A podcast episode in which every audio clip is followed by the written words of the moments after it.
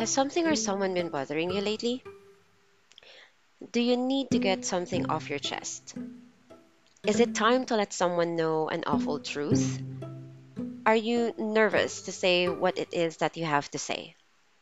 Doesn't the thought of painful conversations make you cringe?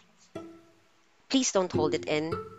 Do not let these things sit on your mind and bother you just because the conversations may be a difficult one to have. Although the topic at hand may be a sore one, the conversation doesn't have to be. Before you jump headfirst into an uncomfortable exchange, think about whether the conversation is even necessary.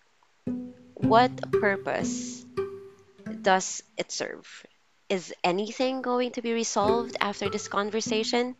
Will this conversation change anything at all?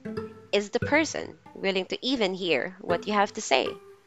If you have a positive answers to those questions, then consider the fact that the painful conversation could still cause more damage. Are you still willing to take that risk? Are you willing to lose a friend over this topic? You must take into consideration all of the possibilities. After concluding that the conversation is necessary, don't push it off. Don't procrastinate. Don't dwell on it. Have that talk. Prolonging it will only make matters worse. You may become increasingly upset about the subject at hand. You may have waited so long that your problem is beyond the person that you need to talk to. Waiting to have the conversation may also ha- make it less likely that the conversation will even be had. The longer you wait, the less likely you are to have built the courage you thought you needed to start the conversation. Go ahead and get it off your chest. Rip the band aid off. While engaging in this talk, don't come from a place of anger. Although you may be upset, anger doesn't solve anything at all.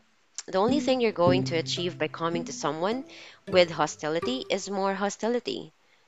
Don't incite more anger. Now that the both of you are upset, no one is going to be open to listening to what each other has to say.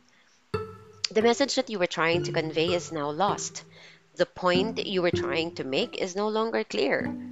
All that's left is two mad individuals and room for yet another painful conversation to be had. Consider the topic at hand. Say what you need to say when you need to say it. Do not be aggressive, though. Awkward engagements don't always have to turn into painful conversations. Stay safe and keep smiling.